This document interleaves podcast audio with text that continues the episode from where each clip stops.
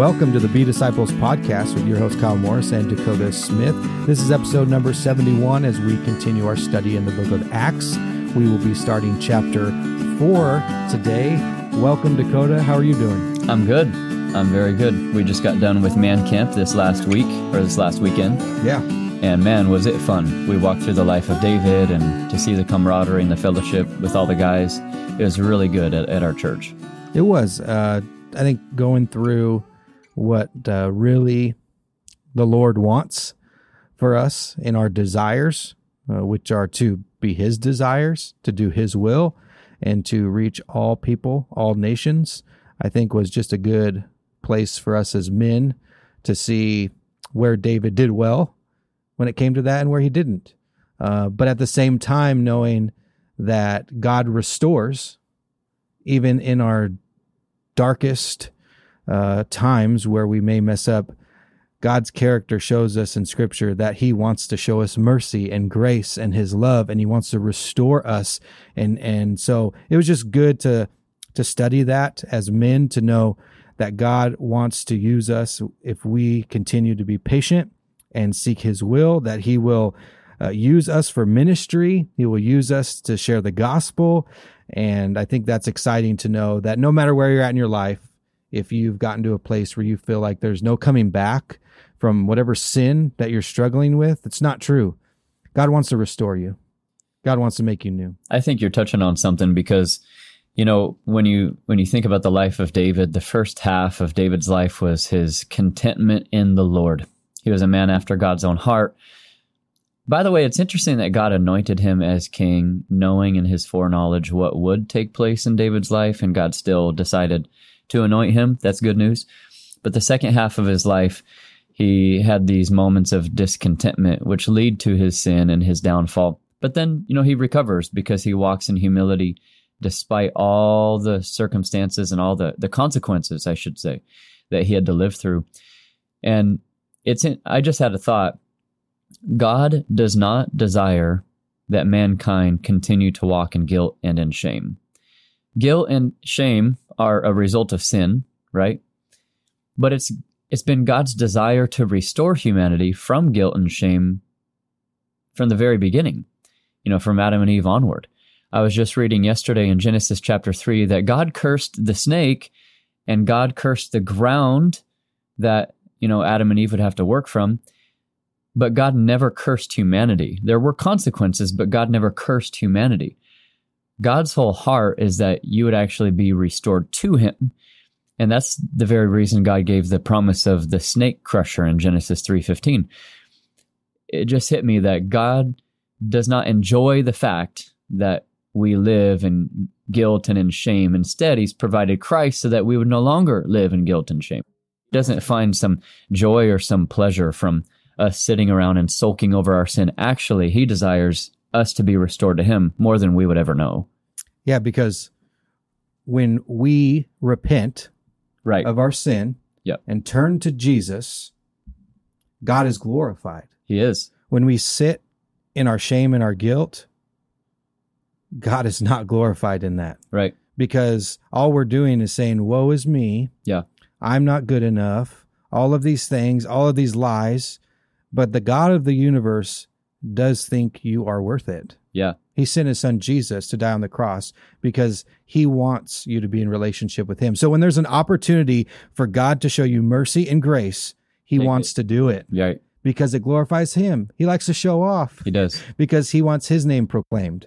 And so I think that's really cool to think about. If that's our mindset when we're in a place where we're struggling and going, wait a minute, God wants to shower me yep. with his mercy. Why am I sitting in this place? So I don't know. Hopefully that's a word of encouragement this morning or Truthfully. evening or whenever you're listening to this. But I just hope it's encouraging to know that God wants to show you mercy. Yeah, God actually rejects your sacrifice of guilt and shame if he's already provided Christ for you. Yeah, David speaks of that in the Psalms. Yeah. I you don't want my burnt offerings. You don't want the, my sacrifices. You want my heart. That's right. And so God wants your heart. He doesn't want you to recover from this struggle by just going to church and putting on a facade of Christianity and and wearing your Jesus t-shirt. Or suppressing your guilt and your shame without acknowledging that it was wrong either. Right. You could go the other direction. Yeah. But repentance means coming back to saying that God was right, you were wrong, and glorying in the fact that He's a God of truth. That's what repentance is. Yeah, and we're in the book of Acts. We're actually reading about a man, Peter, Yeah. who is coming off of Good segue, Kyle. the biggest denial that we see in scripture of Jesus. Yeah. I mean, Peter is coming off of being at the time in which Jesus was arrested, Yeah. going to the cross, and Peter denies him three times. But now Jesus is risen. He has ascended into heaven. The Holy Spirit has come upon him, and Peter is no longer living in that. He's He- living in the joy of the Lord Yeah. and preaching it. Yeah. And so, because Peter trusts God, that trust drives us to do something. It drives us to proclaim the gospel. When we trust in Jesus, his word becomes known. We proclaim it to the nations. And that's what Peter's doing. And we experience His goodness and we become used for ministry. So let's just do that. Let's start with Acts chapter 4, verses 1 through 12. We'll see how far we get, but it says this As they were speaking to the people, the priests and the captain of the temple guard and the Sadducees came up to them, being greatly disturbed because they were teaching the people and proclaiming in Jesus the resurrection from the dead. and they laid hands on them and put them in jail until the next day, for it was already evening. But many of those who had heard the message believed, and the number of the men came to be about 5,000. That's actually the first four verses. Let's just start there. Man, if I could, you know, I don't know, if I knew that 5,000 people were going to come to know the Lord, Do what you want with me. arrest me. Yeah. You know, like, I mean, you, you see it as like, oh man, they got arrested. But what did God use in this moment? Man, people's hearts changed. Peter was willing to no longer deny Jesus Mhm. in the midst of persecution, become arrested, and 5,000 people came to know the Lord amazing. because of that. I just think, you know, sometimes, you know, we and I've said this tons of times in ministry and I still find it to be true. You know, we if we put in a lot of effort and just one person becomes saved, hallelujah. You know what I mean? It doesn't whatever whatever's happening, I know we want to be the most efficient and we want the most people to come to know the Lord and and That's that's what- things we can't control either. A, yeah, and that's where our desire is. But honestly, if if I put on a a youth event or a college event and students show up and one comes to know the Lord, success. Yep. That person is going to live eternally with Jesus. And so I think here with Peter, this this persecution as he's preaching the resurrection from the dead, I think we need to catch that We do. because he isn't just preaching Jesus' life. He isn't just preaching that Jesus died on the cross, but he is preaching that Jesus is alive. Right. And that is a distinguishing mark on the gospel. Well, it's interesting. I was going to say the perspective that the first few verses here has on the resurrection. It's not even necessarily emphasizing the fact that Peter was preaching it, and he was. But the emphasis of verse 1 and 2, look what happens. As they were speaking to the people, the priests and the captain of the temple guard and the Sadducees came up to them, being greatly disturbed because they were teaching the people and proclaiming in Jesus the resurrection from the dead. So, you know, yes, there's a direct statement they were teaching and preaching about the resurrection, but they were greatly disturbed. You know, the teachers were uh, the Sadducees, the captain of the temple guard, the priests. That's really interesting. Their hearts were disturbed with the message of the resurrection. And especially, the, okay, the Sadducees make sense because they didn't believe in a resurrection, but the captain of the temple guard and the priests, I mean, they, they should have known better. They, they had depictions of a resurrection in the Old Testament. They, they should have known that and seen. Well, they probably know the veil's been torn. Yeah. yeah. Oh, yeah. We need to do some reconstruction in that place. yeah. Wait, uh, we need to put that back together. Right. but it, one thing that I also find amazing here is I, I've always told my students, and I've, I've preached on this too if the resurrection of Jesus Christ didn't take place, then I will stop being a Christian today. I need to stop. Like I, I would stop being a Christian. I would stop being a pastor. I would I would have to tell my family stop this, stop following a, man who hasn't resurrected from the dead. If the if the evidence were not there, then as Paul says in 1 Corinthians uh, 15, we of most men are to be pitied as fools. So scripturally speaking, Paul Paul makes the reference that if Christ didn't raise, then we are still dead in our sins if that's the case, why would I keep being a Christian if I'm not forgiven? Right. Right. But the cool thing about the resurrection is it's the guarantee of a new life. It's the hope of the Christian.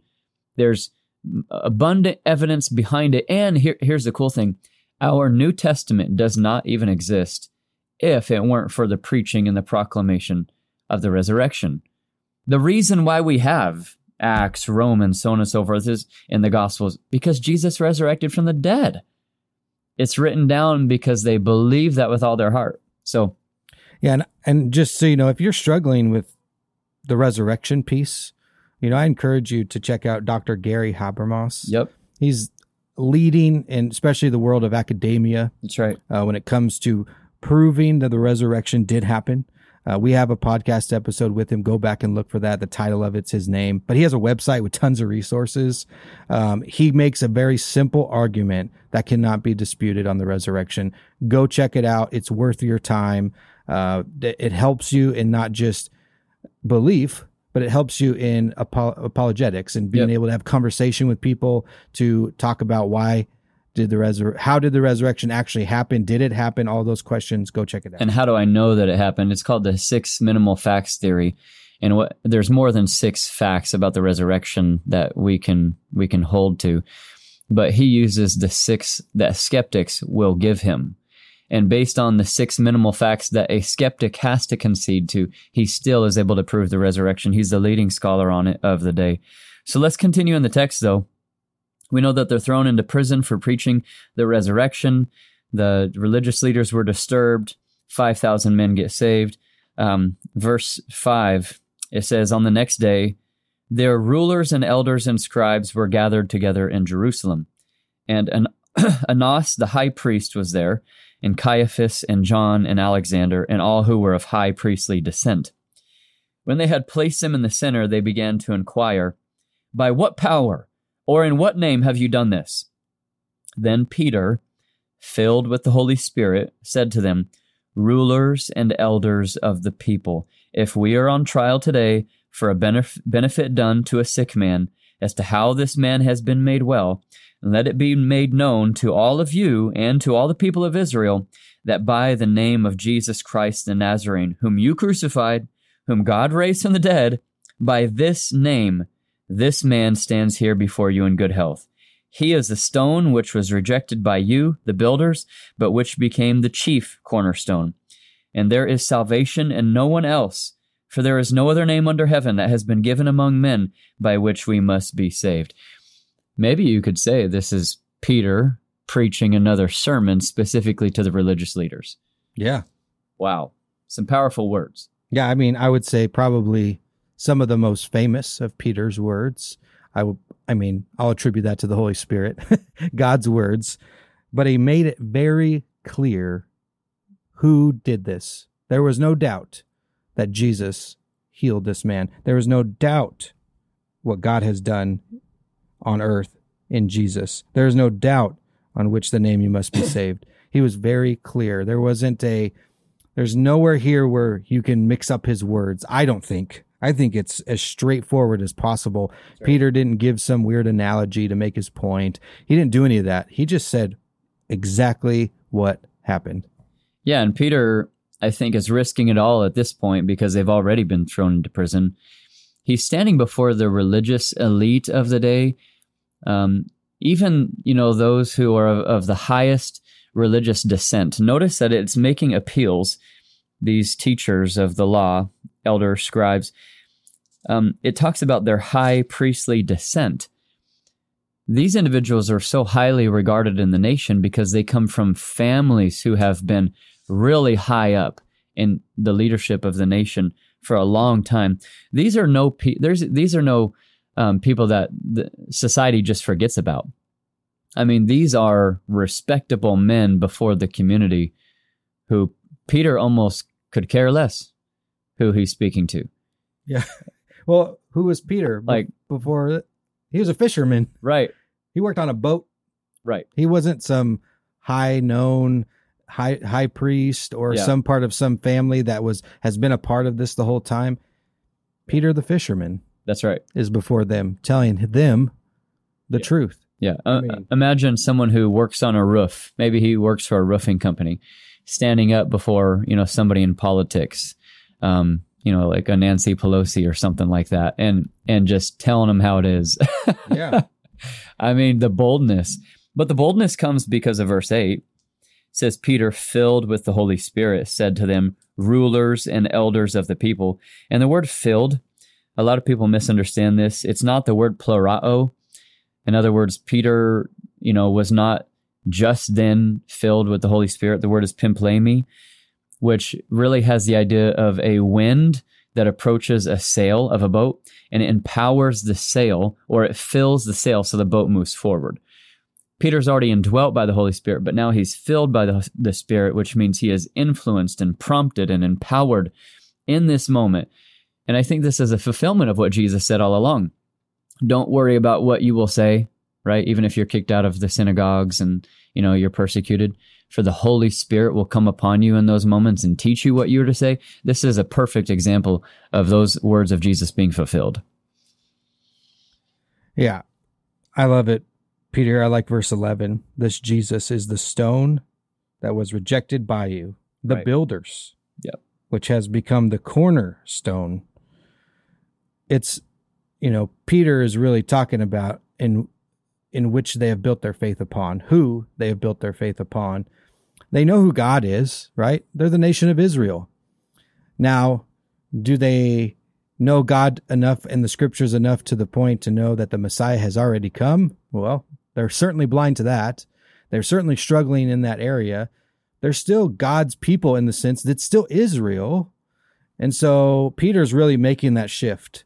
Like, God has built this with you, people, but you're missing the main cornerstone, the thing that holds it all together, the main thing this whole foundation is built off of, which is Jesus Christ. You're missing the piece, the main piece.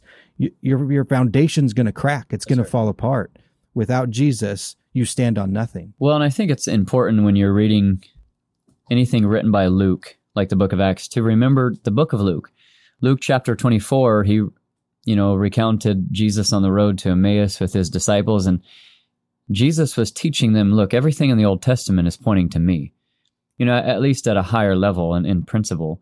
Like all the typologies, all the foreshadowings, it's, it's all pointing to me.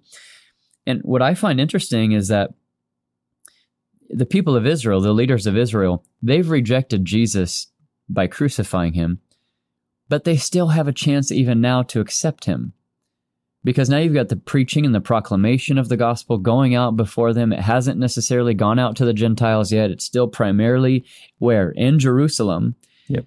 And even there, they're they're hearing the preaching of the Christ. And they were eyewitnesses of Jesus' first coming. Now they're hearing preaching about his death, his resurrection, and the assumption is his his return. They're still rejecting when they could be accepting. Yeah. I think it's I was just thinking this when you were speaking about the scriptures and in the first testament and and all of the foreshadowing of Jesus coming and you know I you know we love in movies and in books we love easter eggs like those those little hints and I like that they're called easter eggs Sure. Get the cross you know easter um but we should be so uh, enamored by looking in the Old Testament. We should be looking there all the time and being like, look, Jesus, look, Jesus, look, Jesus. He puts it there for us all throughout the First Testament. And because I think about, you know, Marvel movies, we're always looking for the Easter egg of what's going to be the next movie about. Um, it's almost like the Israelites continued to miss the Easter eggs throughout history they continued to miss and we know that we know that they continued to to struggle and to be eh, put into captivity because of their disobedience to God and not seeing truly who God is and not following him. And so we see that, but we also see a continued story of redemption, a continued story of who God truly is, his character.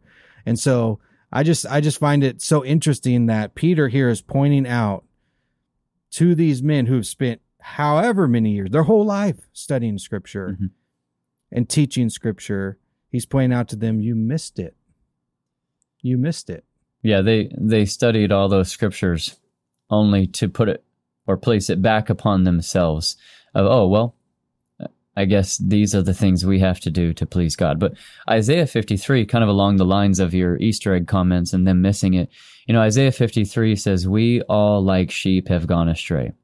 Each of us has turned to his own way, and the Lord has laid the iniquity of us all upon him. By his stripes we are healed. And I think the depiction in that verse is first and foremost to Israel because Isaiah the prophet is writing to the nation. We all, like sheep, have gone astray. Well, the nation of Israel to this day is still astray. And Paul even says in Romans that a partial hardening has come upon the nation of Israel. Uh, but one day all Israel will be saved. I think we talked about this in the last episode. And one of the reasons why it's such a motif in our conversations right now is because we're in the start of Acts, where the gospel is starting in Jerusalem. But what happens? Jerusalem, then Judea, then Samaria, then, you know, to the ends of the earth. So you're seeing this outward expansion of the gospel, but whenever it's rejected, it just keeps moving with or without you. Yeah. Let's look at verse 12. Okay. Because verse 12, uh, we were actually kind of talking about this a little bit before we got on the podcast sure. about salvation. And verse 12 says, And there is salvation in no one else. That's right. For there is no other name under heaven given among men by which we must be saved. This verse is critical to what we believe. It really is. And when we start it's talking clear. about other belief systems um, in this world, other religions, this verse right here for Christianity, the followers of Jesus, is critical to how we approach evangelism. It is. And reaching the world. Because I truly believe, and I know you do too, that there is no other name. Not at all in which you can be saved except through Jesus Christ. Yep. There is no salvation outside of Jesus. And so this should change the way we live our lives. Those who follow Jesus, if there's no other name that saves, and there's people around the world that need to hear the name of Jesus, where should we go? to the nations in which the Great Commission tells us to go. Yeah. And so this is a driving verse. This is the core of what we believe. If you truly believe conversion, salvation is only in Jesus Christ, then you better get out there and tell people about it because there's only a, a one other place you're going if you don't know Jesus. Yeah. And that's eternity in hell. And so this is a critical verse to what we believe. There's a, a few aspects to this verse that I want to share. Number one, this verse is actually very comforting because we live in a day that has to be politically correct. And I think sometimes it's true that Christians face the pressure of being um, a group of people who are exclusively for Christ and Christ alone. We do not belong to an inclusive faith, which means, oh, you know, Muslims come along and join us, and Mormons come along and join us, and Jehovah's Witness witnesses come along and join us. Oh, if you're Hindu, come along and join us. All paths lead to heaven. Now, would we gladly, you know, speak to a, a, Muslim or a Mormon and so on and so forth and say, please come to our service and hear the gospel? Yes, that's of course what I mean. What I'm saying is, is we as Christians can no longer claim the name of Christ and also say that there's other ways to heaven. Um, so in a world that hates us, or at least hates our position, I'd probably go with us mainly because Jesus said, I've been hated, so will you. For a world that hates what we believe about salvation, that Jesus is the only way, sometimes it can feel like, man, gosh, they're calling me hateful. And then you can start to believe this lie that you belong to a judgmental faith. No, what the real problem is, is that others are prideful and stubborn and, and totally depraved and they don't want to come to Christ and they, they want to pridefully be self righteous and seek to stand before him with their own deeds as if they could earn heaven. That's the real problem. The real problem is their heart saying, I don't want Jesus. I don't need Jesus. I'm not that bad of a sinner. I'm, I'm not even bad. So, full circle, this verse comforts me because in the moments where I stand for Christ and, you know, the PC culture will say, come on, you can't say that to people. It's like, look, no, this is exactly what my Bible says. There is salvation in no one else. Another aspect I would say is this this verse is very comforting because we don't have to wonder if there are other ways. We can just know, look, the, the house is burning down. There's the exit. Go. yeah. You know? Yeah. Yeah. I, I just think we as humans, because we're sinners, we're really good at rationalizing our actions. Yes. Um, and when we look, at least at America, I'm not going to speak for other countries around the world, but at least in America, in this society, we've put so much energy, effort into our politics, into where we stand politically. All of those people, the majority of them, I, I would say there's probably some Christians in there, but I would say the majority of them continue to make decisions to rationalize their behaviors, to say, no, this is a good thing because it helps people in general. If I accept them for who they are, they're going to accept me. Mm-hmm. I need people to accept me because I need your vote. That's right. So we've made these issues based off of individuals' rationalization for their sin. And now we're approving of their sin. And now we're saying it's okay. Right. And we're calling that love. Mm-hmm. Where's the sacrifice in that? Yeah. Jesus sacrificed himself. Yeah. For the sins of the world. That's what love looks like. Absolutely. All that other stuff is not love. The the the justification for all of these sins is not love. Accepting people in their sin is not love. Right. What love is is giving them the truth. Well, and if I accept somebody for who they are because of their sinful behavior, what I am saying by proxy is that your value as a person is bound up in your actions. So I have actually devalued them beneath the image of God that they are. Yeah. Like if they're made in the image of God, then they are valuable objectively because God says so. But if I remove their value because of the image of God and I transfer that value to their actions and what they do or what we approve of or what we don't approve of and all of that stuff, I, I have now actually said that they are less valuable than God sees them. And that's a, a terribly irresponsible thing to do, even especially for Christians who should know better. You know, people are valuable because God created them. They're not valuable because they're this or they're that, or they have this identity or that identity. We can go down the list of cultural agendas. Those things don't make them valuable. But if the world disregards God's value on their life, then they only have one other direction to aim for, and that's to aim after finding identity in what they do. Yeah. And none of those things can save. No, they can't. And as Christians, we need to be careful to not have partiality. Yeah, that's true. When that's we true. come before these people. Right. We need to share the gospel with all people. Right. Well, that person makes me uncomfortable. Well, that person is a little odd, so I don't really want to share the gospel with them. That that's I'll just share pe- with people who want to talk to me. I don't think that's what Peter did. I don't think he shared the gospel with people who want to talk to him. well, the religious leaders didn't want him to. In fact, you'll see he later on in the chapter, they tell him, speak no more in this name.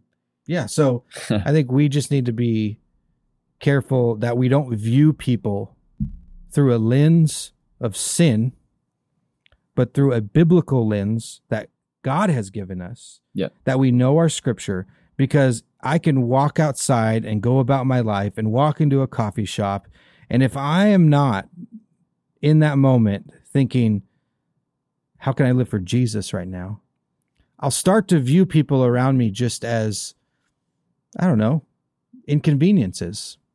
Uh, I don't, I, they're, they're in my way. I have stuff to do in my life. I have stuff to get to. I have goals. I don't want to be disturbed. I, that's not what Jesus says. That's not what scripture tells us to do. So I think we have to have a lens of scripture. I always go back to the Brandon Heath song, Give Me Your Eyes So I Can See. Yeah, I think that's the one ring- of the best lyrics. The ringtone that I had on my phone in college. yeah, it sticks with me all the time. Give me your eyes. Give me your eyes for just one second. Yeah. Give me your eyes so I can see. Yeah. And because what that is, is that means my heart has turned to God. Mhm. And because my heart is living for God, my eyes see what the Lord wants me to see. I think we all as Christians need to get to that point to where when we walk out into the world and even in our own homes, before we even walk out into the world, do we view our spouse through a biblical lens, Mhm. through God's eyes? Do we view our children and the rest of our family? Do we view our church? Do we view our our our community through that lens? I just think we need to ask ourselves that question because I have to do that every single day and I need God's grace to do that because without him, I can't do that on my own. I will rationalize and justify every single action I take. And so I need to have a biblical lens. I need to know God's word. Amen. I think this is a good place to stop. Let me read verse 12 once more. And there is salvation in no one else, for there is no other name under heaven that has been given among men by which we must be saved. That is the name of Jesus.